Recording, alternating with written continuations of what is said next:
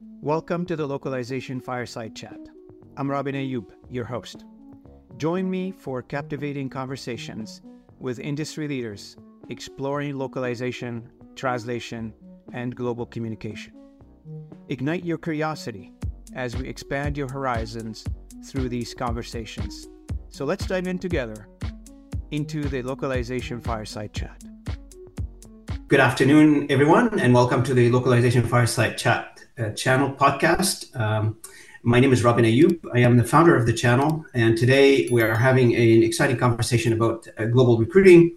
Uh, we have a panel, an exciting panel with us uh, to debate the topic from uh, both perspective, the recruiter and the user of the recruiting services. And I'm honored to have with me Sarah Rosales-Huntt and Matt Grotenstein and Paula McGrath. And I'll let the panel introduce themselves and start it with Sarah and Paula next and Matt after. Sarah, would you mind? Yeah. Hi, um, my name is Sarah Rosales-Huntt, and I manage localization at Perceptyx, which is an employee listening company. I came there via Humu, which was uh, a recent acquisition by Perceptyx. I was also leading localization at Humu. Thank you, Result. Uh, Sarah, where, where, are you located, Sarah, just for the audience? Uh, oh, yeah, I'm in Oakland in the Bay Area. Nice to meet you. Nice to see you face to face. Paula? Hi, I'm Paula McGrath. I own and run International Achievers Group. We have our head office headquarters in Dublin, the Republic of Ireland, and we have team members based around the globe. So we Localization Recruitment Solutions. That's us. Nice to see you, Paula, again. Matt, you want to go next? And I'm Matt. I'm Matt Grotenstein. I lead an LSP and multilingual data analytics company called Boston AI. I'm obviously here in Massachusetts, a few miles outside of the city. I've been in the localization industry for about 16 years now, both on the LSP side and on the buyer side. And I've both been recruited and used the services of recruiters. So I look forward to the conversation. Absolutely. So, speaking of that, and to get right into the subject for our discussion, I will start with Sarah. If you don't mind, Sarah, just from your perspective, when the topic of recruiting, outside recruiting comes up, what are the things that comes to your mind from a opportunity, challenges, needs, assessment of overall assessment? Uh, how do you view this topic of recruiting on your side? Yeah, that's a great question. I don't have a ton of experience working with recruiters to find resources and talent to work with. I wish I had more because I think that they would be great help. Um, I have a lot of experience trying to find people on my own, and that was really challenging. It's hard to qualify candidates when you're just kind mm-hmm. of looking in the dark in the haystack but I have had the experience of being working with a recruiter to get a job. One of my first jobs on the client side in localization was with a recruiter. And I found that what really made a difference was people who took the time to understand localization. If they're not like a specific localization recruiter like Paula is, the, the knowing what it was is like the reason that I responded to their initial email, initial call was because they took the time to understand what localization was and what the job it would entail. I'd had some other experiences where I got kind of cold calls that were clearly they didn't understand what was what the job was, and those were not as interesting to me to respond to. So, from your perspective, Vera, if you don't mind elaborating a little bit on this, uh, you, you you've had an experience of recruiting, which brings us to the internal topic, internal recruiting, and also being a candidate, perhaps for a recruiting agency, which helped you place you in a in a job. Am I saying that correctly? Yeah, so, what was your experience when it comes to internal recruiting? As I heard you mentioning needle in the haystack. Would you mind elaborating a little bit on that one? Yeah, when I was at, at Humu, we worked exclusively with freelance translators. So I was trying to find freelancers to work with and not having a pool myself and having to just kind of go on LinkedIn and search and post job offers and then go through a bunch of resumes and cover letters. It was just really tricky to know just as one person without the background in recruiting who was a mm-hmm. good candidate and i found that people that i you know thought might be a really great candidate then didn't do well on our translation test or vice versa so it just it just i don't know showed me that was like really tricky and i wished i had known a lot more and uh, i'm glad there are professionals who know what they're doing Absolutely, and and uh, Paula and I talked about it. Uh, this topic, the risk associated with hiring the wrong candidate, and etc. So you may. I've had that experience as well. that experience as well yeah, it's definitely sorry, I didn't mean to interrupt you, but yeah, that just spoke to me that yeah, it uh, causes a lot of issues if you get the wrong person and have to handle that then later on and kind of start back at square zero. Absolutely. Paula, from your perspective, I know we've talked about this before. If you don't mind, uh, where are we now when it comes to that entire global recruiting? I hear a lot of talent shortage, talent shortage, which you know I see it as a question mark because I also hear you know mm. people are reskilling, retooling, people are losing the jobs for other things, for you know because you know the jobs are changing and we're not training fast enough What's this status now? What is the status for recruiting globally from your perspective? I think that the, the terminology talent shortage is probably a misnomer. I think there's a matching shortage at the moment. And to be fair to everybody involved, I don't know that anybody is ready right now to completely identify what every match should be because there's such an there's such a change coming. It's been coming for the last 18 months.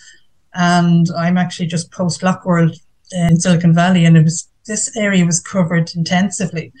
And I mean, there's there's all sorts of comments made regularly about oh, if companies paid more or if they offered more better terms and conditions. It's actually never only about that. I mean, that stuff matters, but it's tertiary to uh, clarity around matching what's needed for the job and yes, the skills that are out there.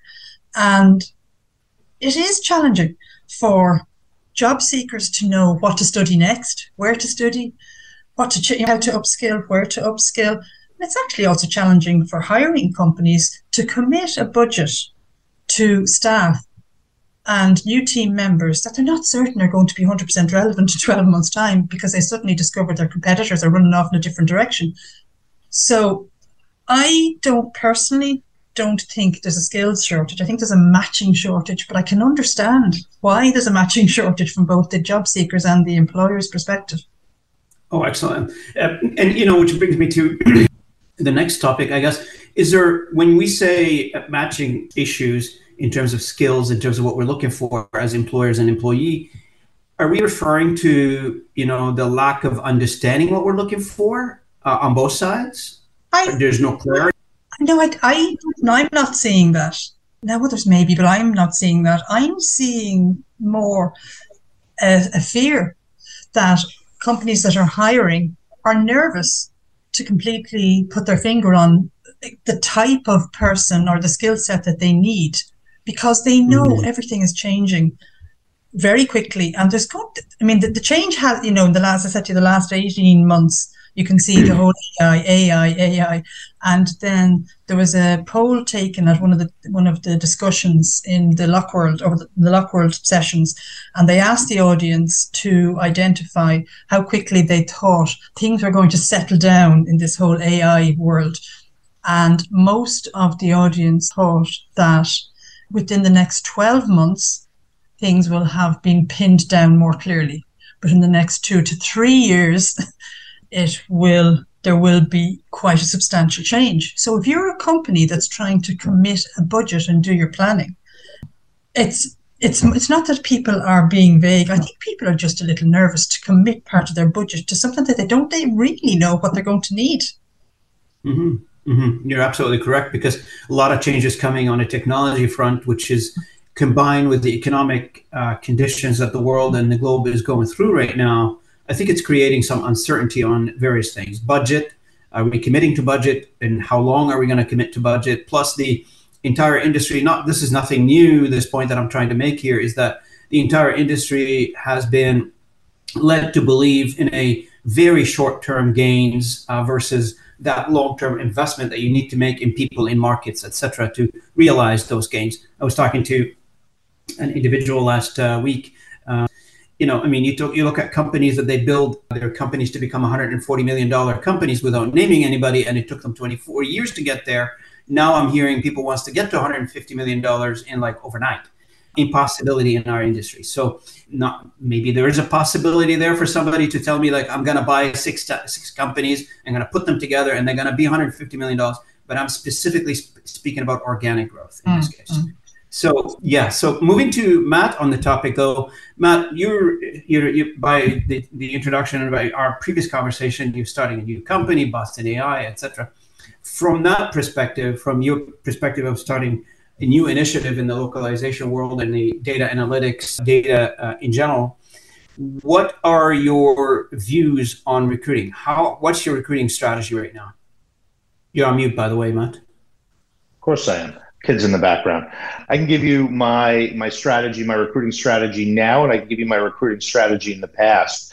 It, it's it's evolved, but I tend to agree with Paula that there's a matching problem and that you need a guide.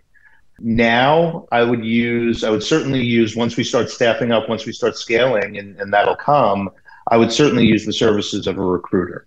I've used a recruiter in the past because I've been, as I would be now, asked to hire for multiple positions that I may or may not have similar skill sets for. I've been asked to hire for ops folks, for solutions architects, for salespeople, for account management people.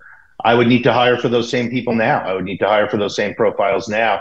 And I don't necessarily, I've never been in an ops position. I've never been a solutions architect. So having someone who can help match folks from a skills perspective is pretty interesting to me. Also from a, I think we put up walls as, as individuals put up walls. And it's not that easy to just go out and say, I'm looking for this person to the world and get dozens of, of resumes back and then weed through those resumes and try and figure out who the best candidate is. To have a guide through that I think for me is important and, and for me is worth uh, the value, worth the cost of having a recruiter. And then also from a process perspective, you know how many candidates I've lost because of, or, I, or I've had colleagues who have lost because of pure, poor process um, in hiring someone when you've got someone on the hook who you're really interested in, it's a good match, but you're not managing the process correctly. A, a recruiter can really help you manage that process. And I think those are the, those are the assets and the skills that I've seen and and and would value and use in the future and do use. Absolutely. And one thing, moving on to Sarah, I guess. Thanks, Matt, for this. The one thing that we probably, and I would love to get Sarah's opinion on this one because she's, you know, working in a company that uses those types of services or put, could potentially use those types of services in the future. Uh, have you ever dealt, Sarah, with a sort of like a cost benefit analysis, internal versus external. And have you thought about that? And if you did, what would be your view on on you know from a financial perspective? Because everybody is in charge of budgets nowadays, in charge of cost, and monitoring them very closely. What would be your view from a financial perspective, internal versus external? And by the way, you're on mute. Yeah, I I've never done the analysis uh, specifically. Sorry, my Cat is wanting to join. But yeah, I've never done the analysis specifically, but I mean, I just know that it would save time and money if we were to use a recruiter because I it takes me it every every time I needed to try to find a new sorry my cat. Okay yeah, every time I needed to find a new member of the team, it took a lot of time for me to kind of remember how to do all the steps every single time. You know, what I needed, what I wanted to get out of the process. And it was just, it was like doing something new every single time. Whereas it would be if somebody could come in and already know what they're doing, I'm sure they could do it in probably a third of the time that it took me. Um, I'm assuming, you know, Sarah, I'm assuming because, you know, the company that you work for, Perceptyx, is a software company, my understanding and your core competency is software. Of course, you do localization and you're managing the localization process for the company, but it's different from working in a localization company where their main focus is localization. I'm assuming those two are a little bit different because when a localization company is, you know, 100% dedicated to the localization services versus a department inside of a software company, I'm assuming there's differences in the way we treat these things. Am I correct? Yeah, I think so. And I think it, it makes it pretty challenging because I've been the only person doing localization at both Humu and Perceptyx. So when I do have, when these questions do come up, it's basically all on me. I don't have other colleagues to bounce ideas off of really, unless I go to, you know, externally find people that in my network. But so yeah, it is tricky. It is like starting from square one every single time I need to do something. and, and, and, you know, I'm bringing the question to you because I understand that you worked for Acclaro before. Yeah. And and and now you're working for a software company. So the experience must be very relevant to you because from what you had before and what you have now, and you know the shared responsibility before as a team of, of, of you know being part of a localization firm versus now you're standalone or you may have a small team internally helping you. Yeah, it is. So, uh, I think any comments on before and after? I guess that's where I'm yeah. Yeah. I think having that experience is really helpful because when I do work with people who are at localization companies, I, I, kind of at least have some understanding of what what it's like for them, and I think we can speak to each other more quickly. You know, there's not that time to figure out what the other person's talking about. So appreciate that. So, Paula, question for you, and you know, it's always in my mind: is there realistic expectations being set out there of what the expectations are from candidates? And what the candidates expect from employers. There's two sides to this coin. The I have, you know, I've been through some of those conversations where I feel like the employer is expecting the moon from the candidate, and, and sorry to put it bluntly. And sometimes the candidate is expecting the moon from the employer as well. What's the middle ground? Is and, and this is where you come in. I'm assuming as a, as a, um, a you know the um, owner of Achievers Group to mediate and and to bring the this to a conclusion of realistic expectations on both sides. So, has this been successful? What's your experience? Oh my goodness, I've been in this industry for an awful long time, and that has been, that's been a, a problem from time begun. Yes, there are always organisations that want too much for too little, and then there are always individuals that want too little for, for too much, want to give too little for too much. There's always been people like that. But yes, the job of a recruiter is to try and encourage the organization and the potential candidates to be realistic about each other. But the truth is, it's more about getting, if you have an organization that is looking for somebody who will fly to the moon, truthfully, there's nearly always people out there who will fly to the moon. So the job of the recruiter is to go and find the people that will fly to the moon. And then on the other hand, we have, as I said, individuals sometimes who their expectations are just unreasonable. Well, sorry, that's my personal observation. And are just, you know, I don't know too many organizations. There aren't always a lot of organizations that are able to facilitate that personality.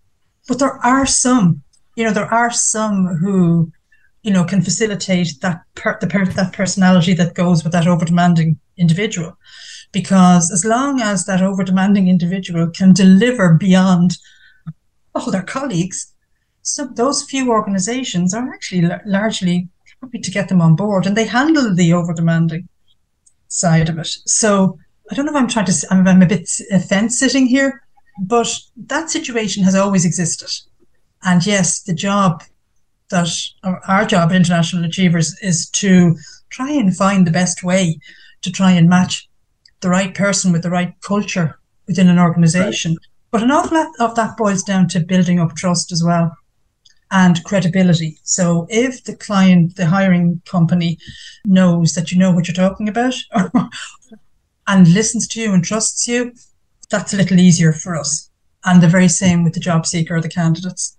Now, uh, speaking of those hard to find skills or skills that, you know, like as you mentioned, Paula, you know somebody that want you know looking for somebody to fly to the moon and back so there's a trend going on and we've talked to several executives in the in the industry regarding that and one of them is reskilling retooling internally mm-hmm. or externally so basically organization realizes that some organization not all of them and some of them are mm-hmm. further along in the process than others where they realize that we need to do some transformation into our in our organizations to move from you know the regular if you will legacy way of doing business in the localization world to more of a, datafication if you will of, of, of the business and which matt you've realized that and i know you did because you know the initiative your new initiative has always been based on data versus transactions give me a document so i can translate it versus what you're doing right now mm-hmm. is you know creating business your business is data and, and classification of data etc whatever we do with data. Uh, what in, in that in that aspect so what skills would you be looking for versus a localization company in a traditional sense what they would be looking for? And are they are you finding them you know directly or are you going to be transforming them into what you want them to be yeah, that's a great question, and, and I don't think it's it's binary. I think that there's a lot of people, meaning that I don't think that there's a one for one equivalent with LSPs for staff for a company like mine. Um, but I do think that a lot of people that work at LSPs or a lot of people who have experience with LSPs would be a good fit for a data company. And I think a lot of LSPs over the course of the next three or four years are going to find themselves more and more becoming data companies. And when we talk about ourselves as a data company, we're still doing a lot of the classical things that localization companies do. We're just doing them in new and interesting ways that help increase quality and help save companies money and help use the latest technologies. With regard to retool, throughout my career, I've always been an advocate of, of, of retooling inside of a company and, and, and helping people learn and, and try new positions. And I can think of several situations where we took salespeople and turned them into solutions architects. You know, if they were if they were highly technical salespeople, but they might not have been hitting their numbers, but they were a cultural fit and a good uh, fit for the organization, turning them into solutions architects or account managers and developing those skills has always been something that I've that I've done with when I was leading teams.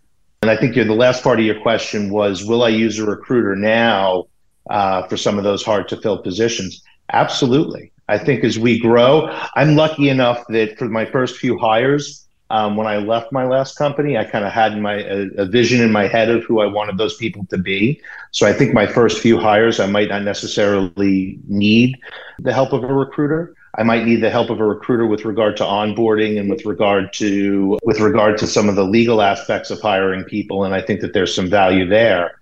But certainly as I fill out some of the higher level positions and some of the the sales positions and some of the ops positions, I would look to a recruiter. Absolutely, and you, you bring up a very good point in terms of the in terms of the working with a recruiter, which brings me to the topic of working with a recruiter. I'm sure I'm sure there is a process which Paula mentioned in the last podcast. But I would like to hear from Sarah. You've worked with recruiter before, haven't you? You mentioned earlier you you you did not work with a recruiter. Am I assuming this correct? Have you worked with a recruiter or not? I've been a candidate working with a recruiter. I haven't been on the hiring end working. So, from a candidate perspective, what was your experience, and what would you do otherwise to improve it? If there is an improvement? It was a really positive experience. I felt like it opened more doors than I could have opened myself. You know, they reached out to me about the position and I had not heard of it before and they were able to provide really good context and some like coaching. So yeah, I would definitely work with a recruiter again. I, I know that in the past when I've been looking for other jobs, it's really hard to do just there's i feel like whenever there's a new localization job everybody in the localization industry applies for it. So it's just really hard to even get that first interview let alone get to the end to get the job. So i feel like having a recruiter helps because they you know they've already kind of pre-qualified you kind of have a leg up and have some help and someone to guide you through the process. And they can also help just even identify positions that might be better fit instead of just applying for literally everything that you see on linkedin. And so you know, working with a recruiter, you know, one of the direct benefits uh, as a candidate probably would be looking for is better term of employment. Was the was the recruiter able to help you get better terms of employment?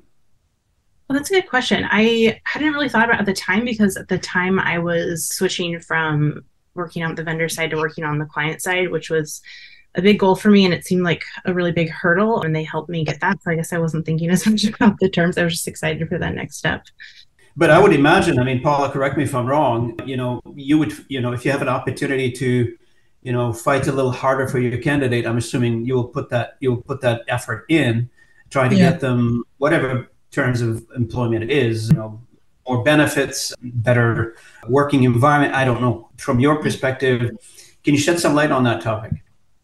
Yeah, I, I think it's important though as well to, to to recognize that there's a commercial value that has to always be acknowledged. So wanting it doesn't always justify it, unfortunately. But yes, where there is real commercial value and commercial worth to an organization with that individual or any individual joining them, that's what recruiters' job, one of the recruiters' job to do is to highlight that and say, look, this is not the commercial reality for this individual. Um, so we need to talk, look again at the terms. So yes, that's what we do. That's one of the things we do. So, and it's that's important right. that that's recognized because, and the other thing that I have said to organiz- hiring organizations in the past is that, look, if an individual is undervaluing themselves, honestly, are they going to, you need the individuals that are going to value themselves properly, commercially. I'm not trying to mm-hmm. be very overly clinical here because it is all human beings, but you need them to have that outlook and that attitude because you need them to be commercially sensible for your organization. You're about to bring them on board to represent you to the market. So yes, we do. Yeah. Okay. And and and it's, you know everybody knows that. I guess hiring somebody it's a big investment, uh, time, effort, money. You need to have that return on investment, right? So, so yeah. one of the things is I you know I always been reminded of one of my uh, old executive sponsors that I worked with before would tell me that look, you know, as an employee or an employer, you can either you know if you have a if you think as an employee you have a bad deal and the employer thinks that they have a bad deal that's a recipe for disaster. If the employee thinks that they had a bad deal and the employer thinks that they have a good deal there may be some room for fixing things and you'd fix it normally. If the other way around if the employer thinks that they have a bad deal and the employee thinks that they have a good deal well that's you know where this is going. So um, it's good to have a win-win, but not always the case. But you always have to work to some sort of a resolution mm. in, in the in, in the event in the event of somebody you know gets hired and you know things it's still feeling that way. One of the things that I, it's always been in, in the past few weeks now has been talked a lot about is that AI impact on the recruiting in general. And people are looking now for what I think they're looking for is just in time skills. You know, I need the specific skills to do X. And, you know, either you know they're trying to fill a gap that their competitor has already filled or presumably filled because there's a lot of there's a lot of i think there's a lot of misinformation on that topic still because we're still in the beginning of the of the technology and technology we still impacting us we it hasn't settled yet as you mentioned earlier. So some companies would think oh my competitor did xyz they hired you know a prompt engineer in that does whatever they do and so I should go and buy and hire myself as several of these individuals and you know they're hard to come by they're not easily available. So there is a lot of that just in time skills being asked for. And i don't know how realistic that is. Is there availability for those skills? Are they out there? And i is it okay will i jump in here? Please. Um, yes, I agree with what you just said there. That what we now do is part we have introduced a subscription model into our into one of into our service offering, and obviously the usual thing with these subscription models is there's different levels of services that are included at each stage. One of the services now included at one of our verticals includes an audit of the hiring company's organization. And I'm lucky enough to personally have skills. And I've also got the, I'm working with the other people as well that work with me on this who are long term people in the industry um, to actually audit the existing the existing setup in relation to um, the people that you have on board and then do a 12, 24, 36 month plan as to what's need, needed based on what is happening in, in the industry. So that's one thing that we're now offering to help with that exact problem. So people actually chasing their competitors, going, "Oh my God, but he's after hiring somebody that's able to do this, that, and the other." Okay, let's have a quick look at your organization rather than looking at what your next door neighbor is doing. You know, what exactly, what are your growth plans? What industry are you looking to go into? What's there, what skills are needed to do that? So let's do an audit. Let's then do a plan for what's needed for 12 months, 24 and 36 months. And honestly, the people that are needed for all those are different people. You may need some people for six months, for 12 month contracts. You may need people that you know are going to take three years to get in, up and running. Are you going to hire them now? Are you going to hire them in six months? And that is what we've now included in our service offering to try and address that problem.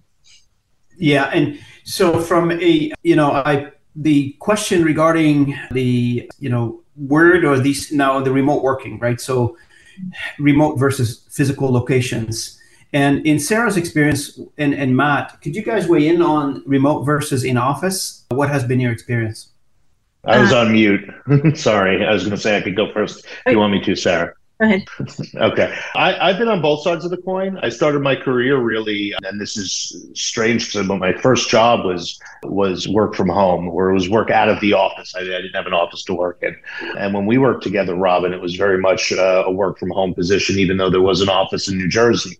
But I've been on both sides of the coin. At Acclaro, we had offices, and I, part of my contract was working near one of those offices.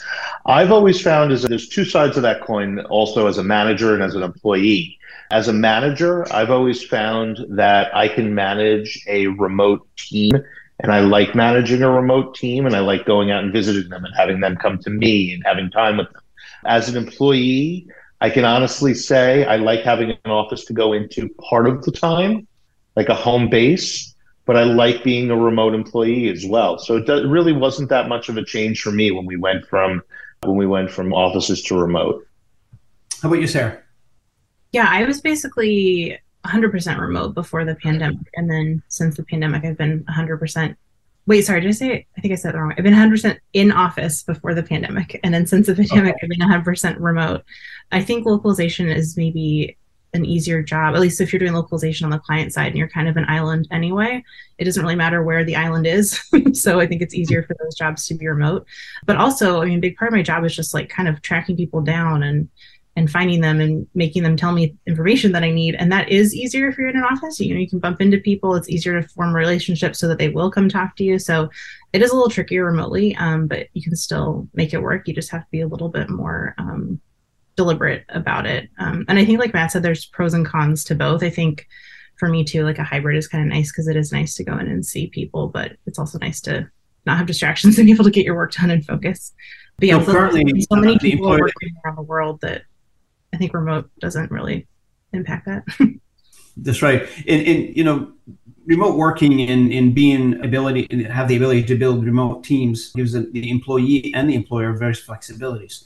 Currently, your employer Perceptyx, are they in, in, in the area where you live in, in San Francisco or Oakland? No, they're not. They're very remote. No one's required to go into an office. There's an office in Southern California and one in Lincoln, Nebraska. Okay. So the company, you know, is is pretty much remote. I'm assuming. Yeah, yeah. there's a few yeah. people so mostly remote. Most mostly remote, which you know, this is post uh, post pandemic, post COVID, it's becoming the norm now. Unless you're physically uh, required to be on site because of the type of the job that you're doing, people are more and more doing. Uh, you know, they they figured out during the pandemic that we can work remotely, and it, the cost benefit analysis for the businesses is great because they save money on real estate, cost of running, you know, the the, the real estate that they own, offices, etc. So it's much better now financially to have remote worker and a remote worker have money, it, have a little bit more time for their families. They save my, money on uh, cost of transportation, etc. So especially in when you live in a large cosmopolitan areas or large demographics like Toronto in Canada, it's home to like three, four million people. Traffic is horrendous if I was being asked to go to an office, it'd be, yeah, I'll do it, but I'm not going to do it pleasantly. It'd be like two hours to my office one way and two hours back every day. So that's four hour commute. But also the uh, benefit of having remote, I guess, employees and teams, you can put them now in any country of the world, whatever their skills happen to be, you know, expands the radius of the search process from a recruiting perspective.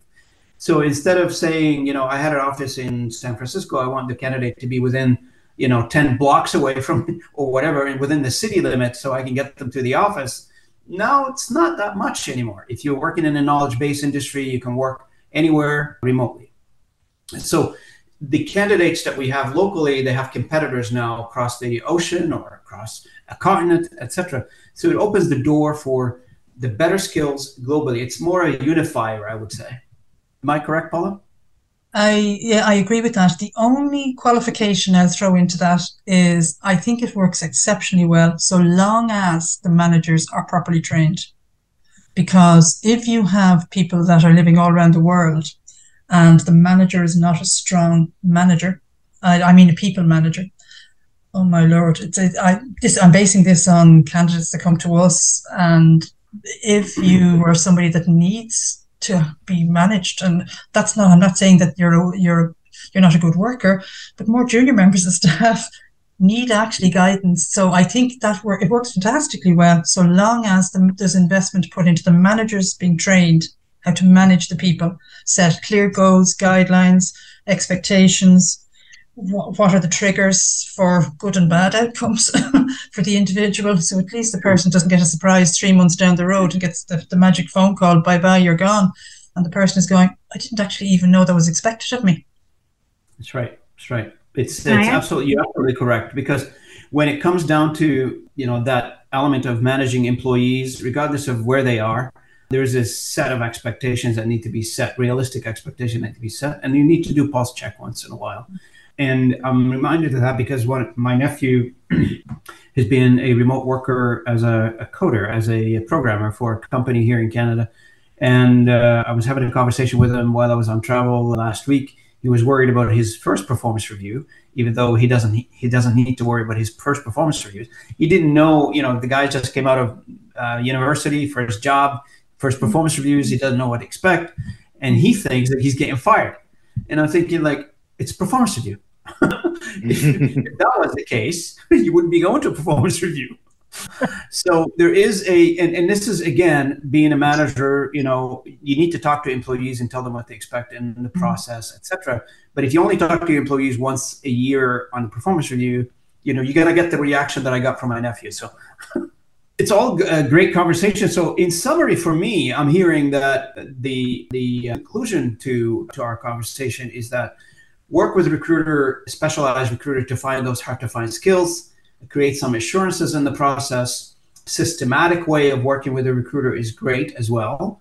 And the I like the model that you've mentioned, Paula, is that subscription model, which is offers you know several ways, several flexibilities for the businesses to work with a recruiter. From an employee perspective, looking for a job or looking to find that great employer, that value employee in that right environment where you can able to grow and prosper and build a career.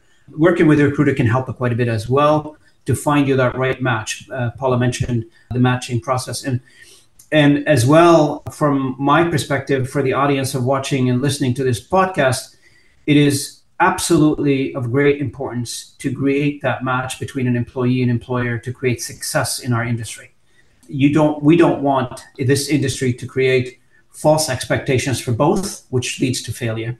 Uh, we want to prevent failure. We want to create success environments for everybody to prosper and to grow, employee and employer. And on that note, is there anything around the panel today that you would like us to, for the audience to know? We'll go with Sarah first. There's nothing else I can think of to add to all of that. It's been a really interesting conversation. Absolutely. Great, Sarah. Great to have you with me, with us today. Matt, anything you'd like to add? No, I think that was, I think that was pretty comprehensive. Paula? The only one other thing, as usual, I want to throw in is you asked a question earlier on, Robin, about internal versus external recruiters. And I actually, funnily enough, believe that there's room for both. That's what I believe. I think that at different stages of economic growth within an organization, you probably need somebody close to the wire all day, every day yeah. at yeah. certain stages. And then at different stages of the economic growth of the business, you need somebody who's out in the playing field, who actually is talking 10 times more than your internal people are to 10 times more people.